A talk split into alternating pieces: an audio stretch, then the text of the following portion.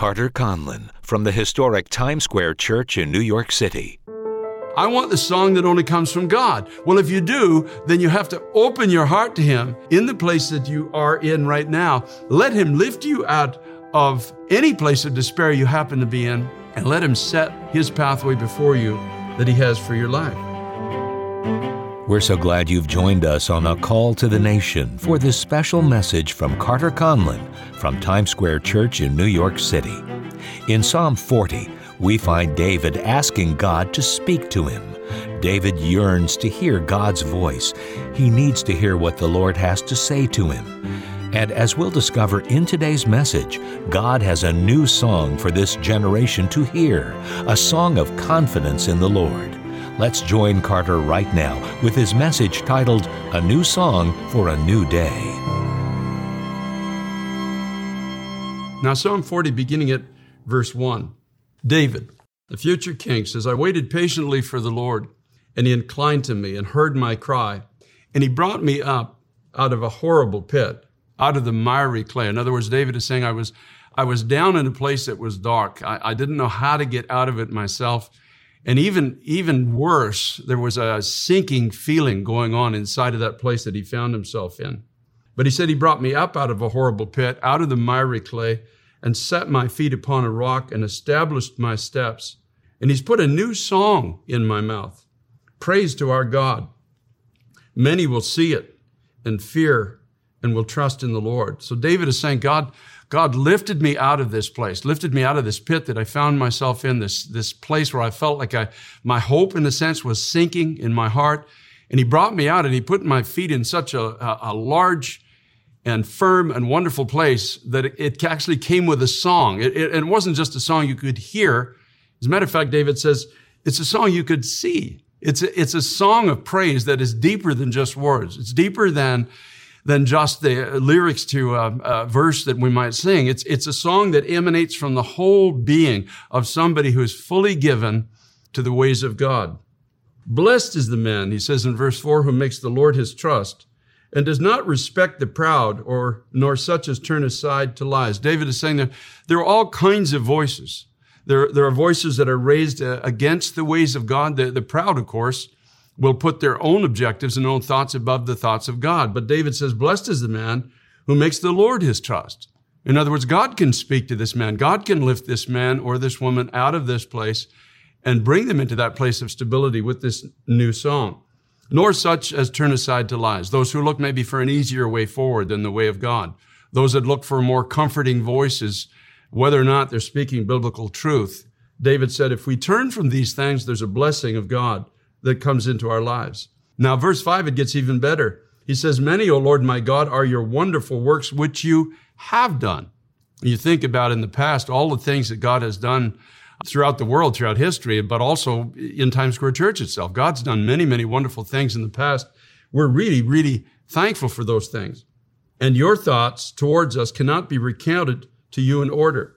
If I would declare and speak of them, they're more than can be numbered. Now, David is saying something that, you know, some would say this is an exaggeration, but actually it's not. It's actually accurate. David is saying, God, you're thinking things about each of us. You're thinking things about our future the plans that you have for each one of us. But remember, the plans of God go beyond this world and beyond this physical life we live. They go all the way into eternity through eternity. So there's, there's really no end to the thoughts of God towards us and the things that we're going to do, even in heaven, in unison with Him. And then he goes on in verse six, he says, sacrifice and offering you did not desire. My ears have you open. You, you don't want me just doing perfunctory religious works. You don't want me just performing the same old rituals, the same old sacrifices, as wonderful as any of those things may have been in the past. It's not your will for me to live there anymore. But you have opened my ears. Burnt offering and sin offering you did not require. Then I said, Behold, I come. In the scroll of your book, it is written of me. So David said, You opened my ears. I heard something from you and I moved towards the sound of your voice. It is written of me in your book, I delight to do your will, O my God, and your law is within my heart. Here's how God took David out of this place of confusion and fear and difficulty. He opened his heart to the voice of God. He didn't try to figure it out himself. He didn't form a league with the proud who resist the ways of God. They always have, they always will. He didn't gravitate to lies about the past, the present, or the future, but he said, God, speak to me. It was really that clear. I want to hear your voice. Don't, don't let me just come to you to have my own agenda verified. It's your voice that I now want to hear. And we're living in a situation like that today in our generation. God is calling us as, as His people into something that He has conceived for us to do. He has a path before each of us. It's a path of strength. It's a path of stability. It's a path that carries a brand new song with it, a song of confidence in God. And tell me, this generation surely needs to see that song again because a lot of people are losing confidence. What an opportunity, as the apostle Peter says, to be ready to give an answer for those who will ask us in the coming days for a reason for the hope that is in us.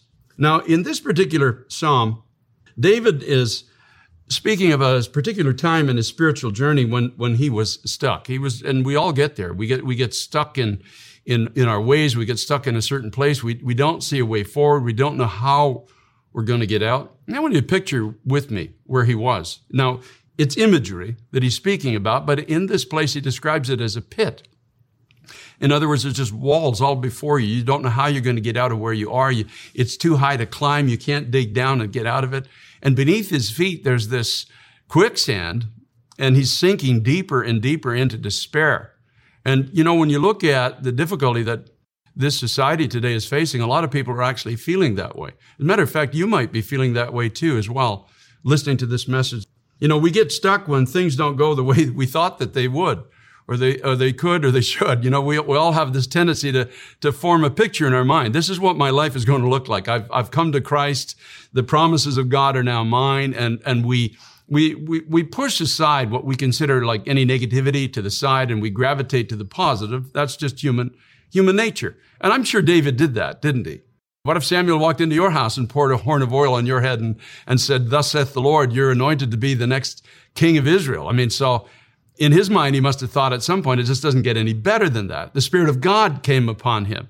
He was able to go into a battle that seasoned soldiers couldn't even fight and defeated a magnanimous enemy, may I call it that, a magnificent enemy that stood up against the, the armies of Israel.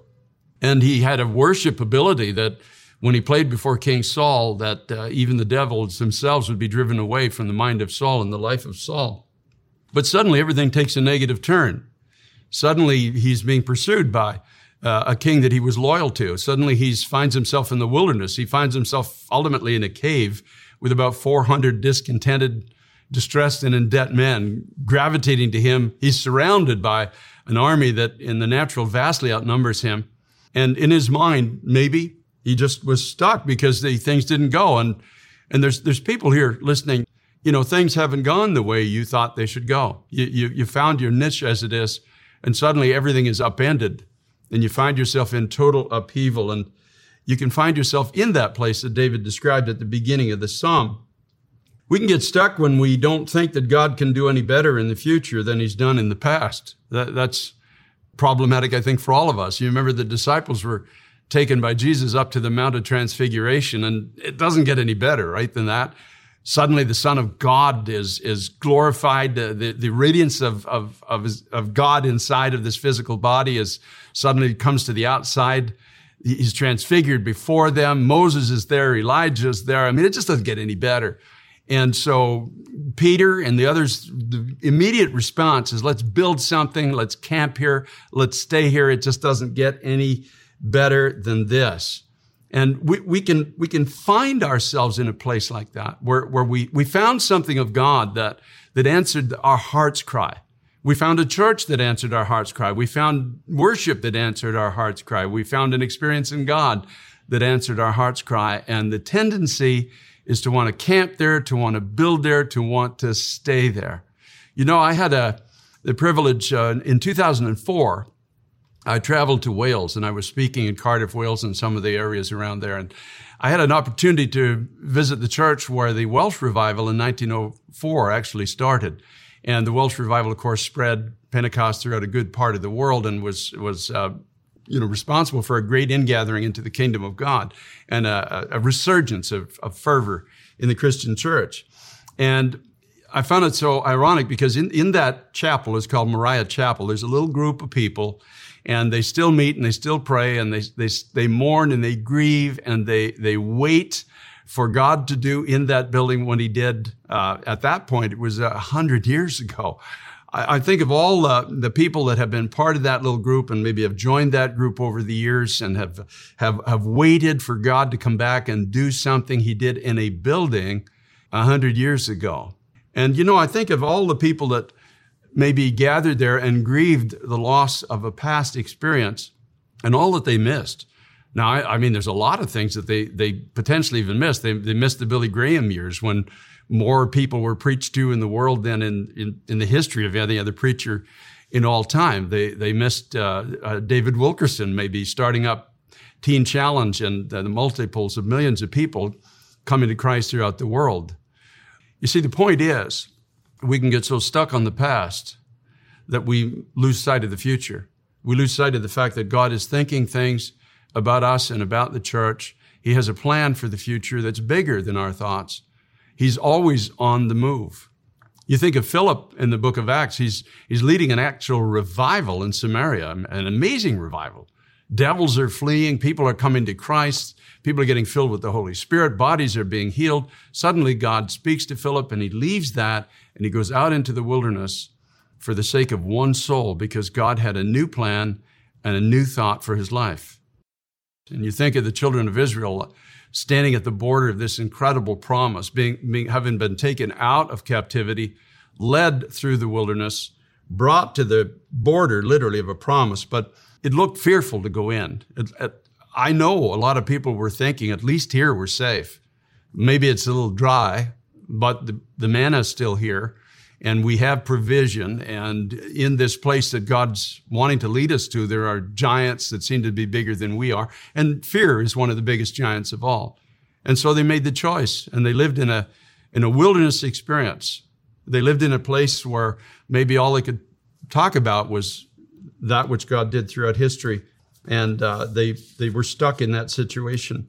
But God did something for David that gave him a new level of worship. And it produced in him a reverence and trust in God that transmitted itself to others. As I said in the beginning, he took me out of the miry clay and out of this horrible pit, out of this place where I was stuck. He set my feet upon a rock and he established my steps. In other words, I, he didn't call me out just to stand in one place. No, but he laid out a pathway before me. He said, this is where I'm taking you. This is what I want you to do. This is how my name is going to be glorified. Because remember, it wasn't in David's future just to be pursued by an insane king and his army. It was in David's future to be the king of Israel. And not only to be the king of Israel, but in his loins, in his actual physical loins, was the DNA of the man, Jesus Christ, that was going to be born into this world and redeem this world through his lineage. The point being, the plan of God is so much bigger than you and I can understand. The only way we can ever begin to lay hold of it is we allow God to lift us up. We say, as David did, my ears you have opened, and you put in my heart a delight to do your will, even, even when it, it looks to be fearful, even when I don't understand it, even when you're leading me into an unfamiliar place. God, I delight to do your will because you are thinking something about me that I've not considered yet to do. In verse 4, he says, Blessed is the man who makes the Lord his trust and does not respect the proud, nor such as turn aside to lies. Blessed is the man. In other words, uh, the, the, word uh, in the New Testament, at least, is makarios. I don't know what it is right here in the Hebrew, but it, it means indwelt by God and fully satisfied. When I have chosen to make God my trust, there's an indwelling of God that comes into the, your life or my life and the promise of God is that I will be fully satisfied. It's, I'm not following what I think that my life should be. I'm following what God is calling me to do. Acknowledging, as you and I both need to do, that the thoughts of God are higher than our thoughts and his ways are higher than our ways. I thank God for my own life and God's given me a new calling.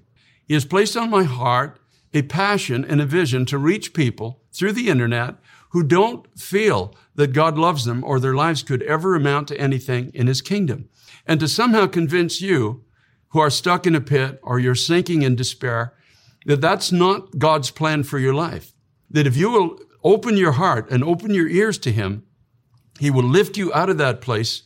He will set you on a solid footing and He will show you a path before your life, a path that will be empowered by His Spirit and a path through which He will be glorified and people who are suffering and struggling in sin will be set free.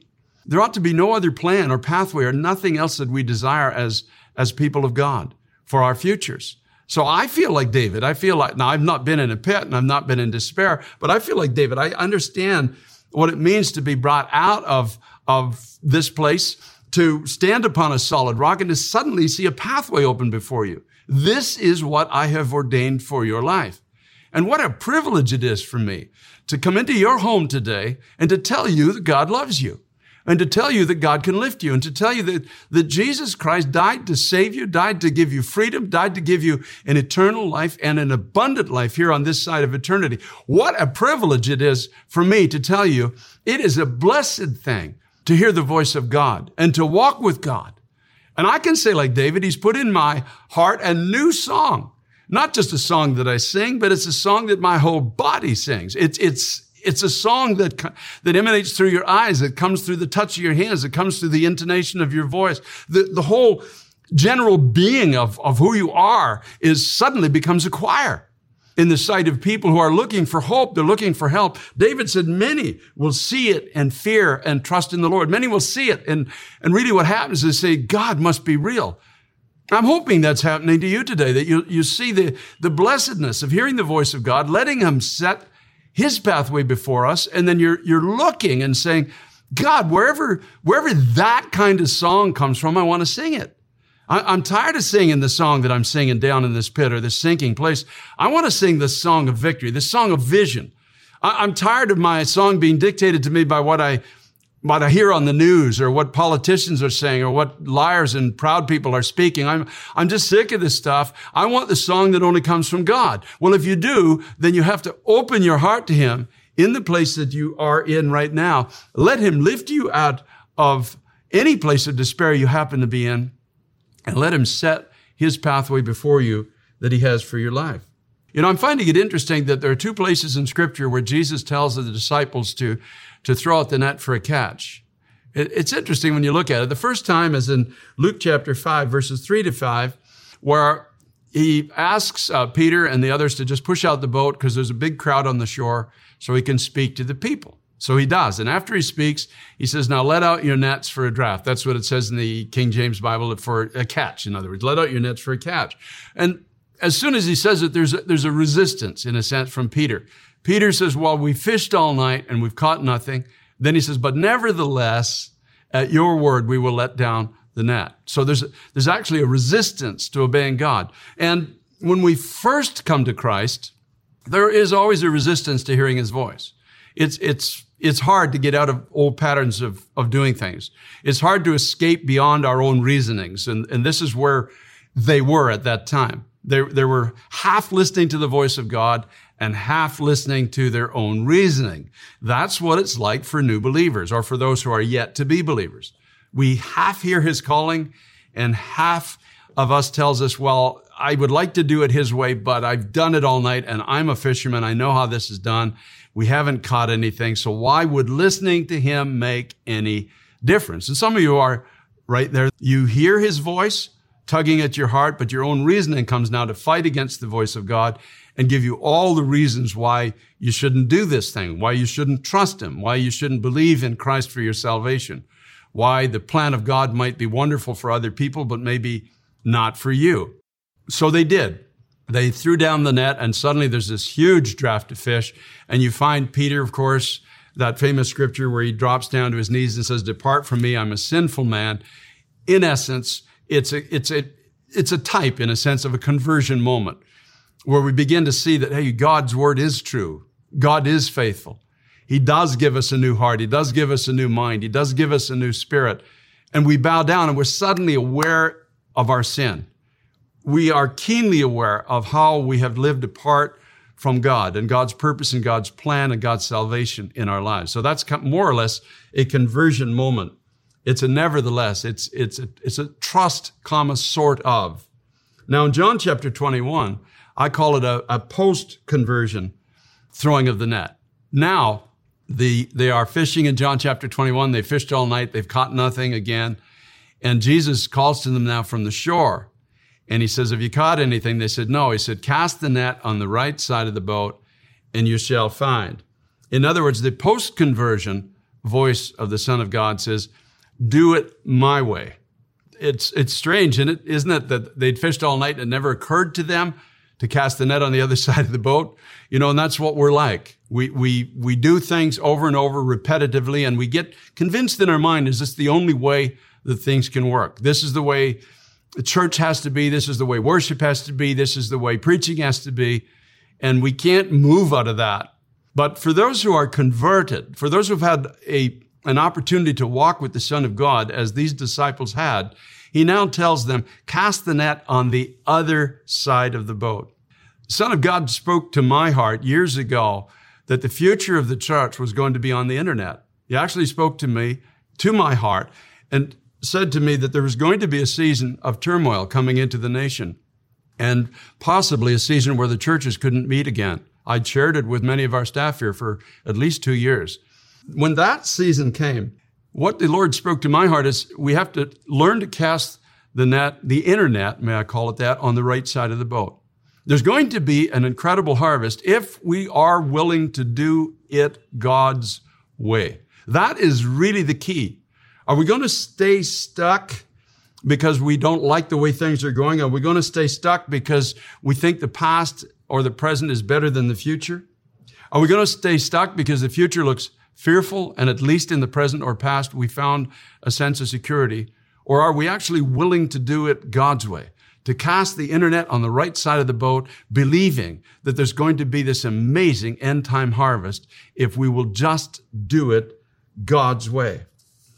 He says, My thoughts, many, O Lord my God, are your wonderful works which you have done, and your thoughts towards us cannot be recounted to you in order. If I would declare and speak of them, they are more than can be numbered.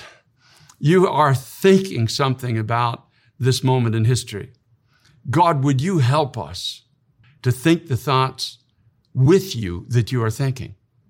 You are thinking something about Times Square Church for the future. I believe, honestly, the greatest days for this particular church body are just ahead of us. I believe God's going to do something that we've never seen before in a way we've never seen it.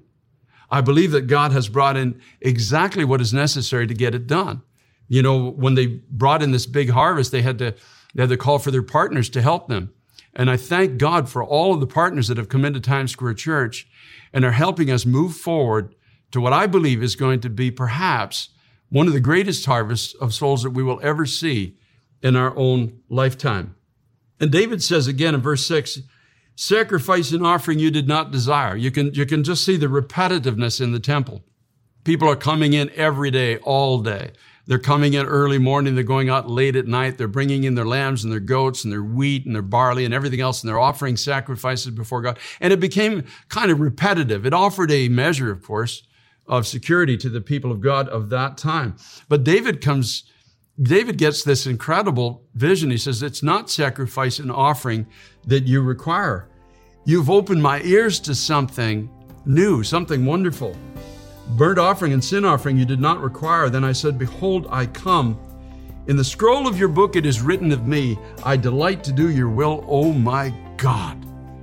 In your book it is written of me, I delight to do your will. Are you willing to embrace where God is leading? Are you willing to? I'm going.